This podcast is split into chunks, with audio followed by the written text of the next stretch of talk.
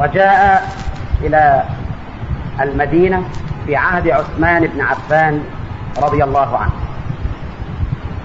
وقد ادعى هذا الرجل الإسلام وحاول أن يتصل بالخليفة رضي الله عنه ليوليه منصبا كبيرا فأبت فطنة الخليفة وأبت أمانته وأبى حفاظه على دين الله أن يولي هذا الرجل اليهودي الذي كان لا يزال عثمان يرتاب فيه أبى أن يوليه أحد المناصب في الأمة الإسلامية. فانتفع عبد الله بن سبأ بكل أحقاده وبكل بغضائه للإسلام يعمل في سبيل تدمير الأمة الإسلامية. وجد عطفا على آل بيت الرسول عليه الصلاة والسلام. ووجد عطفا على علي لأنه لم يولى الخلاف. فراح يزيد من هذه العاطفة ويلهبها حتى أخرجها عن حد الاعتدال حتى جعل أولئك الذين كانوا يحبون عليا ويحبون أبا بكر ويحبون عمر ويحبون عثمان جعلهم يحبون عليا وحده ويبغضون أبا بكر ويبغضون عمر ويبغضون عثمان. جعل أولئك الذين كانوا يحبون أصحاب رسول الله الخلفاء الأربعة. بدل أن كانوا يحبون الخلفاء الأربعة أصبح حبهم قاصرا على علي وينظرون إلى الخلفاء الثلاثة أنهم ظالمون غاصبون حق علي في الخلافة وما دام خليفة المسلمين ظالما غاصبا فلا يجوز أن يؤخذ عنه دين والهدف من وراء ذلك ظاهر هو تشكيك المسلمين فعلا في القرآن. لأن الذي تولى جمع القرآن أبا بكر وعمر وعثمان رضي الله عن هؤلاء فإذا كان هؤلاء ظالمين غاصبين فلا يستبعد أبدا أن يكونوا قد ظلموا القرآن أيضا. وأن يكونوا قد أنقصوا من القرآن أشياء وأشياء تدل على فضل علي رضي الله عنه. وظل عبد الله بن سبع يعمل ويعمل حتى حدثت الفتنة الكبرى وحتى تكونت فرقة بتمامها سميت فرقة الشيعة. توارثها زعماء وزعماء حتى أصبحت تلقب بالشيعة الاثنى عشرية هناك فرق متعددة للشيعة ولكن أهمها هذه الفرقة التي لها صلة كبيرة بالبهائية. فرقة الاثنى عشرية وسميت الاثنى عشرية أو الإمامية. ولكن كلمة الإمامية تستطيع أن تطلقها على كل فرقة شيعية تعتقد بأن إمامها هو الإمام المعصوم. و لكن هذه الفرقة بالذات لكي تمتاز عن الفرق الأخرى نطلق عليها دائما فرقة الاثنى عشرية. ذلك لأنها تدين باثني عشر إماما. أولهم علي رضي الله عنه وثانيهم الحسن وثالثهم الحسين.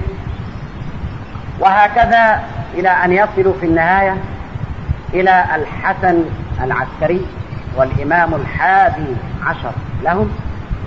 وقد مات هذا الإمام الحادي عشر للشيعة وهو الحسن العسكري ولم ينجب وراءه ولدا ولكن الشيعة تزعم أنه ترك غلاما صغيرا اسمه محمد وأنه نادى على طيور الجنة فحملت هذا الطفل الصغير إلى الجنة وأرضعته الحور العين حتى بلغ سن الخامسة ثم أعادته إلى الأرض.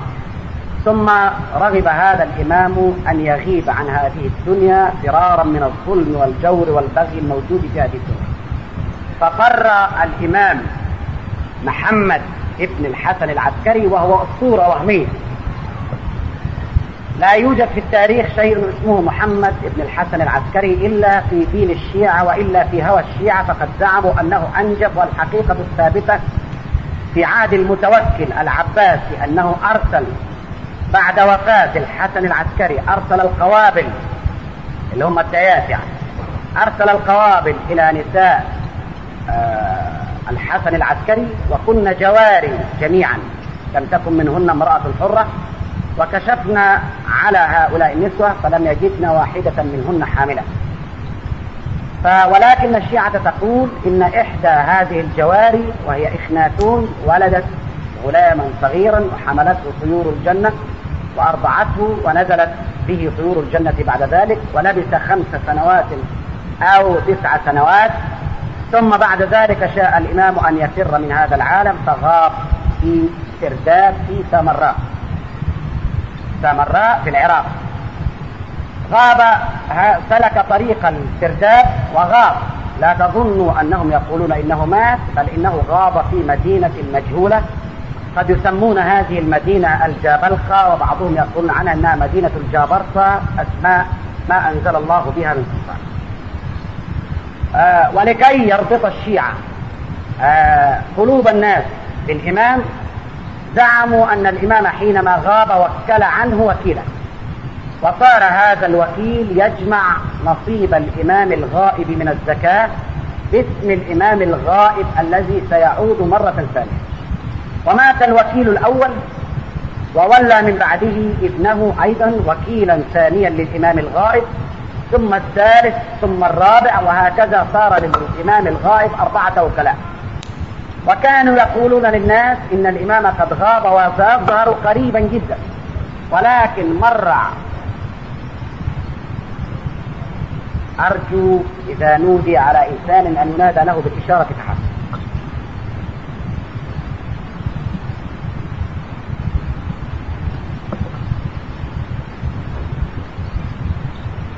فلما يئس الشيعة طبعا من عودة الإمام الذي غاب أعلن الوكيل الرابع عن الإمام المنتظر أن الله قد بدا له ألا يعود الإمام الآن. ولذلك أعلن الوكيل الرابع للشيعة غيبة الإمام الكبرى. فالإمام الشيعي إذا غيبتان غيبة صغرى وغيبة كبرى. الغيبة الصغرى تبتدئ منذ أن غاب هو إلى زمن الوكيل الرابع. والغيبة الكبرى تبتدئ من وفاة الوكيل الرابع حتى الآن. ولا يزال الإمام غائبا ولا يزال الشيعة يذهبون إلى السرداب في سامراء يضرعون إلى الإمام أن يرجع وأن يعود ليحمل السيف ليقاتل أعداء آل بيت الرسول عليه الصلاة والسلام. وهذا هو المهم لأنها تتصل بعقيدة البهائية. إذا اعتقدت الشيعة بأن لهم إماما غائبا. غاب هو الحسن محمد بن الحسن العسكري وأن هذا الإمام سيعود مرة ثانية. آه ظلت فرقة الشيعة الاثنى عشرية تضرب هنا وهناك حتى استطاعت عن طريق عائلة. تسمى عائلة الصفويين أن تستولي على ملك إيران فيصبح بذلك المذهب الاثنى عشري هو المذهب الرسمي للدولة في إيران. هؤلاء الصفويون جعلوا إيران دولة للشيعة وكلفوا كثيرا من علمائهم وأعظمهم أعظمهم في عرفهم طبعا من يسمونه المجلسي بتأليف كتب عن الإمام الغائب وعن عودة الإمام الغائب وعن أن الشيعة هم أفضل الفرق وعن وعن وعن قدسية الإمام وعن أن الإمام يعلم الغيب وعن الإمام بيده ملكوت السماوات والأرض وعن أن الإمام بيده خزائن السماوات والأرض. فألفت هذه الكتب فعلا وحمل الناس في إيران قسرا وظلما. على المذهب الشيعي حتى أصبح لا وجود لسني في إيران مطلقا بأي حال من الأحوال. وحالوا بين الناس وبين حج بيت الله رب العالمين وكلفوه بحج مشاهد الأئمة. ولعلكم ترون أن لهذا أثرا في مصر يعتقد مثلا كثير من الناس أن الذهاب إلى الحسين عشر مرات أو الذهاب إلى البدوي سبع مرات حافيا أو ماشيا فإنه سيكتب له ثواب حجة. هكذا قال الشيعة في إيران للناس هناك فحرموهم من حج بيت الله الحرام ووجهوهم إلى حج مشاهد الأئمة أي أضرحة الأئمة. وظل الحكم في أيدي الصفويين يذهب منهم مرة ويعود إليهم مرة إلى أن ظهر في إيران شيخ اسمه الشيخ أحمد الأحسائي نسبة إلى الأحساء ولكنه عاش في إيران. هذا الرجل استغل نظرية الشيعة في أن الإمام قد غاب وسيعود. فقال هذا الرجل مؤولا لهذه الأسطورة تأويلا أشد كفرا وأشد فسادا. قال عن الإمام الذي غاب وأنه سيعود ليس هو محمد بن الحسن العسكري وإنما الذي غاب هي روح الله رب العالمين. غابت عن الإمام الثاني عشر وستعود روح الله لتظهر في إمام جديد. إذا ليس الذي سيعود هو ذلك الذي غاب بعينه بل الذي سيعود هيكل بشري آخر تحل فيه روح الله التي كانت موجودة في الإمام الثاني عشر. طبعا هذا الرأي لم يعجب الشيعة الاثنى عشرية لأنهم إنما ينتظرون عودة مين؟ محمد بن الحسن العسكري بعينه وبنفسه ومات آه هذا أحمد الأحسائي وتولى من بعد تلميذ له اسمه كاظم الرشدي. كاظم الرشدي صار على دربه. في هذا الوقت نشأ غلام صغير اسمه مرزا علي محمد. معلش من كثرة الأسماء. مرزا علي محمد ونشأ هذا الشاب يتيما وتربى في بيت خاله وشغف بتلاوة الأوراد الصوفية وتلاوة كتب الطلسمات والأحجبة والتمائم وغير ذلك مما خلقت سحرة القدامى. فأخذ كل ذلك بلبه حتى أصابه شيء من الخبل. فكان يصعد على سطح البيت ويظل في الشمس مدة طويلة ويهزي بكلام أشبه ما يكون بكلام المحمود حتى خشي عليه خاله فأرسله إلى كربلاء حيث كان يدرس كاظم الرشدي الذي هو تلميذ أحمد الأحسن.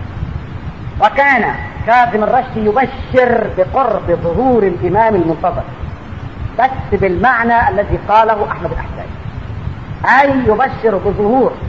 ذلك الهيكل البشري الذي ستحل فيه روح الله التي غابت منذ أن غاب الإمام الثاني عشر.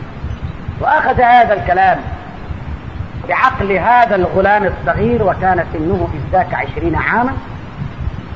أخذ ذلك بلبه واستهواه وما هو إلا زمن قليل حتى زعم ذلك الغلام نفسه أنه هو ذلك الإمام المنتظر الذي يرتجيه العالم منذ أكثر من ألف عام. ادعى هذا الغلام المخبول هذه الأسطورة وكان سنه لا يتجاوز الثانية والعشرين عاما احتشد حوله كثير ممن يريدون تدمير. الدولة الإيرانية. ولا تنسوا وده يعني له مجال آخر. لا تنسوا أن إيران كانت مطمع لروسيا كانت مطمع لإنجلترا وكانت مطمعا لفرنسا كانت إيران مطمعا للدول الكبرى في ذلك الوقت. كل دولة كانت تتمنى أن تكون لها اليد الأولى في إيران.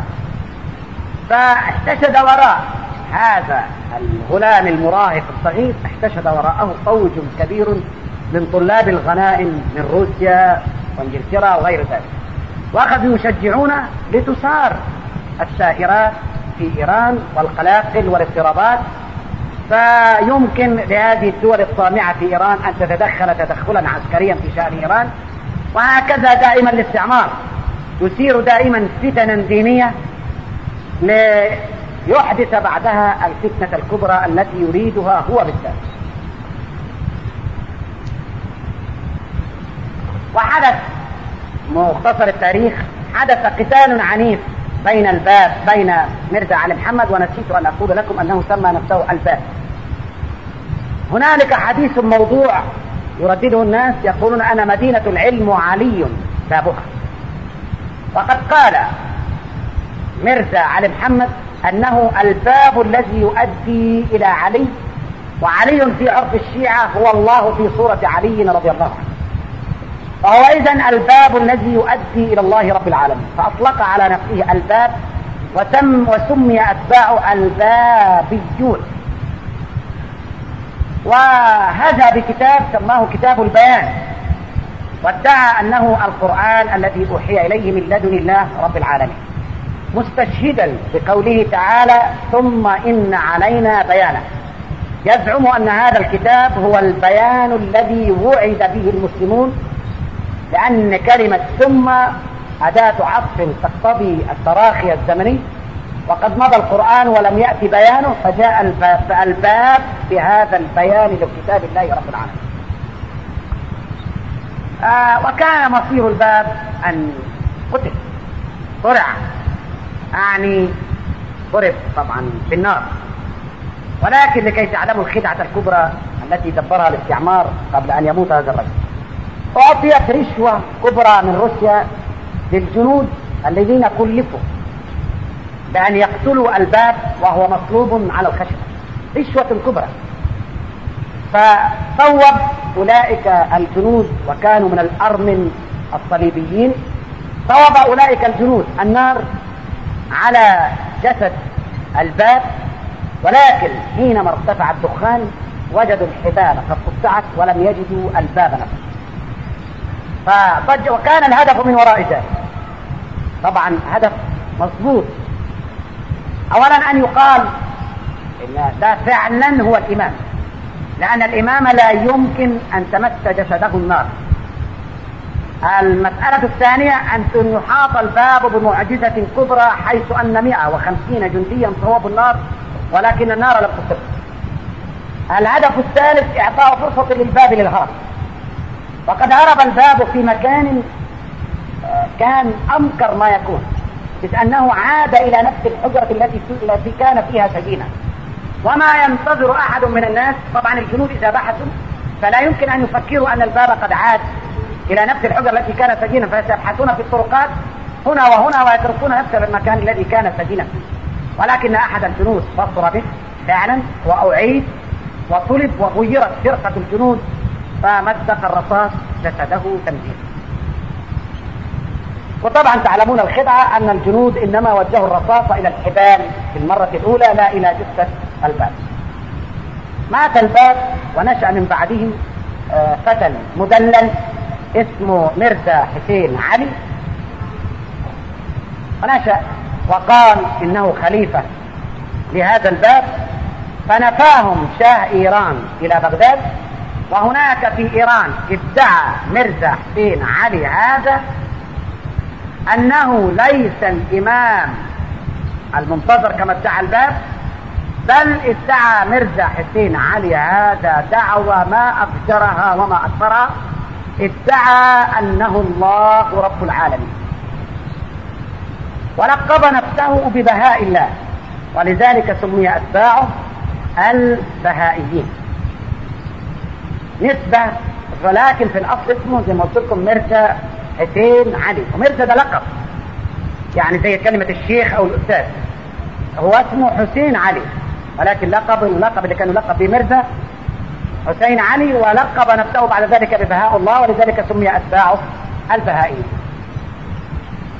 آه ضاق بهم أيضا الخليفة العثماني في بغداد. وأنتم تعرفون أن بغداد كانت تابعة للخلافة العثمانية فنفي بهاء الله ومن معه واستغفر الله أننا بسميه بهاء الله. نفي مرزا حسين علي إلى أدرنا. راحوا طبعا إسطنبول في الأول وبعدين نفاهم الخليفة في أدرنا. وكان هو وأخ له اسمه يحيى كلاهما يدعي أنه خليفة الباب. وحصل قتال بين الأخوين ولكن تغلب في النهاية مرزا حسين علي على أخيه. يحيى فنشأت فرقة ثالثة. دلوقتي بقى عندنا البابيين وعندنا البهائيين. فرقة ثالثة من أتباع يحيى أخو مرزا حسين علي هذا سموهم نفسهم الأزليين لأنه لقب نفسه صبح أزل يعني صبح القدم أو فجر القدم الإلهي. أي خرافات وأساطير مع الأسف وجدت آلاف من الناس يسيرون وراءها ثم ضاق الخليفة العثماني أيضا بمرزا حسين علي الذي لقب نفسه ببهاء الله فنفاه مع الأسف إلى فلسطين وأنتم تعرفون أن فلسطين كانت مصنعا للصهيونيين وكان الصهيونيون يعملون للعودة إلى أرض فلسطين ليعيدوا إلى أنفسهم ملك سليمان. وكان أن اشترت الصهيونية البهائيين وأصبح البهائيون القناع الحديث للصهيونية. وسيأتيكم من أنبائه أن البهائية صهيونية مقنعة مات البهاء وتولى من بعده ابنه كان اسمه عباس أفندي ولكن سمى نفسه عبد البهاء وجاء إلى هنا في مصر ومع الأسف الشديد التقى بالإمام الشيخ محمد عبده رضي الله عنه وغفر له وعفى عنه التقى معه في بيروت أيام أن كان الشيخ عبده منفيا واستطاع عبد البهاء أن يخدع الشيخ عبده فيظن به أنه داعية إسلامي وأنه إنما قام لإصلاح حال الشيعة فقط. وسجل ذلك الشيخ رشيد رضا في كتاب تاريخ الأستاذ الإمام الشيخ محمد عبده حيث أثبت أن عباس الداهية استطاع أن يخدع الشيخ محمد عبده ذلك لأن عباس زي ما هنوريكم العقيدة بتاعتهم رغم أنه لا يدين بصلاة الجمعة كان يصلي الجمعة مع المسلمين ويقيم الصلوات الخمس مع المسلمين. فالشيخ عبده معذور إذ يظن به هذا الظن لأنه رأى رجلا أشيب وطول عالم بالتاريخ عالم بالفلسفة عالم بالتصوف وكان جمع كل الثقافات في دماغه المتدنزق المكير كان داهية من الدهاء. عباس أفندي هذا ولذلك البهاية تعتبر في حقيقتها مدينة لابن البهاء لا للبهاء كان عباس على علم وفير بالتاريخ. كان على علم وفير بجميع الفلسفات في عصره. كان على علم وفير بجميع المذاهب الاجتماعية التي سادت في عصره. كان على علم وفير بمذاهب التصوف. كان على علم وفير بمذاهب الفقه. كان على علم وفير بشتى ألوان الثقافات وبهذه الثقافة استطاع أن يخدع كثيرا من الناس وأن يظنوا به الظنون حتى لقد ظن به الشيخ عبده أنه داعية إسلامي كبير قام لإصلاح حال الشيعة. آه وطبعا عباس في الحرب الكبرى استطاع أن يمهد الجيوش الصليبية تمهيدا عظيما حتى دخلت الجيوش الصليبية كما تعرفون في في الأرض فلسطين في سنة 1918 وكانت النتيجة أراد الاستعمار أن يعلن شكره العظيم لعباس افندي والبهائيون يسجلون هذا في كتبهم فأقيم حفل كبير أنعم فيه على عباس الملقب بعبد البهاء بنيشان الإمبراطورية البريطانية الذي يعطيه لقب فارس في الإمبراطورية البريطانية. ومن ذلك اليوم أصبح عباس أفندي يلقب السير عبد البهاء. الحقيقة ألف البهائيون هذه الكتب أيام أن كانت مصر رازحة تحت الاستعمار الإنجليزي. ولكن البهائيين لو كانوا قد ألفوا الكتب في هذه الأيام لأخفوا ذلك. ولكنهم كانوا يتمزعون بهذا ليرهبوا الناس أنهم على صلة قوية بالإنجليز فيخشون بأسهم في مصر. ودس كثير منهم في الأزهر وعرف شأنهم وطردوا ومن بينهم محي الدين صبري الكردي الذي كان يطبع كتب ابن تيمية وكتب البهائية في الوقت نفسه. وقرر الشيخ الأزهر في أيام الشيخ أبو الفضل الكساوي فرد هؤلاء جميعا من مصر ولكن الاستعمار تدخل فاكتفى بطرفهم من الأزهر فحسب وبقي هؤلاء في مصر يتاجرون. انتهت الحرب الكبرى ومات عبد البهاء وتولى من بعده حفيده أو سبته اللي هو ابن بنته شوقي أفندي رباني وشوقي أفندي رباني مات السنة اللي فاتت. ولا أدري الهالك الجديد الذي ولد خلاصة عقيدة البهائيه عشان الوقت اولا في ناحية العقيدة. وتنبهوا جيدا لكي تعرفوا صلة البهائية بالصوفية وبالصوفية في الوقت نفسه. ترى البهائية أن الله سبحانه وتعالى هو عبارة عن روح مجرد. وهذا الروح لا يمكن أن يعمل إلا إذا تجسد في هيكل بشري أعني أن الله لا يمكن أن يعمل ولا أن يخلق ولا أن يرزق ولا أن يحيي ولا أن يميت. ما دام روحا مجردا. فلا بد له له